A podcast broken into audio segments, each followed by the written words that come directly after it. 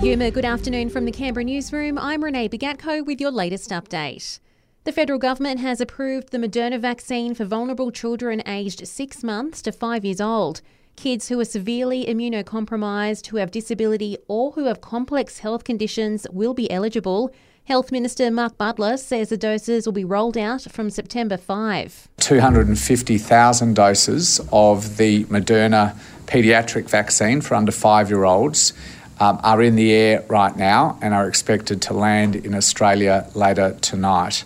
And a further 250,000 doses are contracted to be delivered later in September.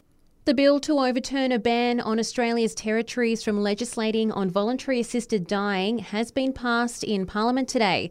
The Territory Rights Bill cleared the House of Reps this morning and is now heading to the Senate to face a second vote before it can become law. The PM insists the government does have a plan for the economy as mortgage holders brace for more interest rate rises. The Reserve Bank lifted the official cash rate by 50 basis points to 1.85% yesterday. The Big Four are yet to respond. Anthony Albanese says he knows it's a tough time for all Australians. We're very conscious about the pressure that families are under. It was something we spoke about during the election campaign. It was something that we developed plans on.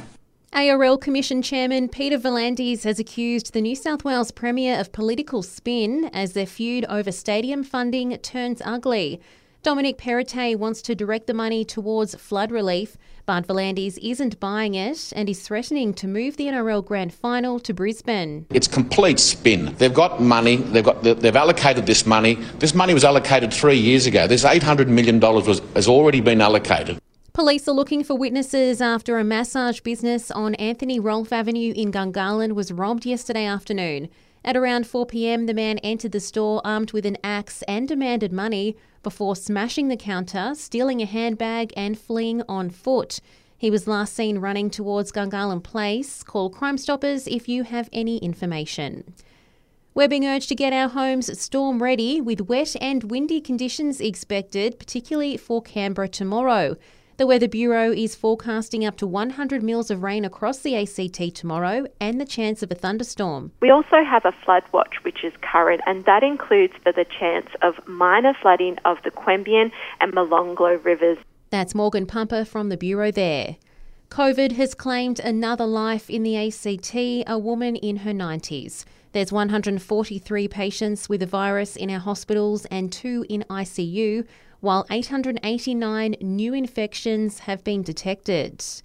And what would you do with $20 million?